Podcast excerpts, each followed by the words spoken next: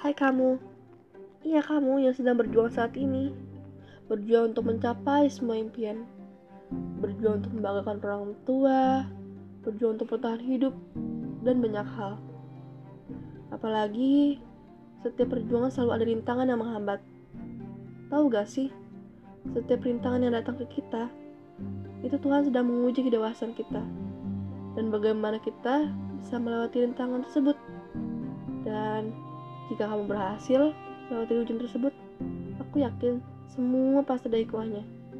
Maka, setiap ada rintangan yang datang, kita harus tetap optimis dan meyakinkan diri sendiri kalau kita pasti bisa. Aku yakin kamu pasti bisa.